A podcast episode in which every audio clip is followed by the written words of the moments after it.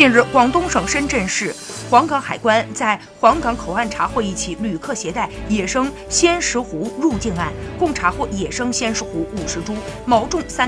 千克。这是该关近年来首次查获野生石斛入境案件。由于该旅客无法提供物品有关出入境的许可证明，目前该案已经由检验检疫部门进一步进行处理。黄岗海关负责人介绍，石斛被一些人认为是上等补品，有一定解热镇痛作用，能促进胃液分泌、助消化，有增强新陈代谢、抗衰老等作用。由于长期的乱挖盗采和环境破坏，野生石斛的数量已经非常稀少。石斛属于国际重点保护植物，禁止国际间自由贸易。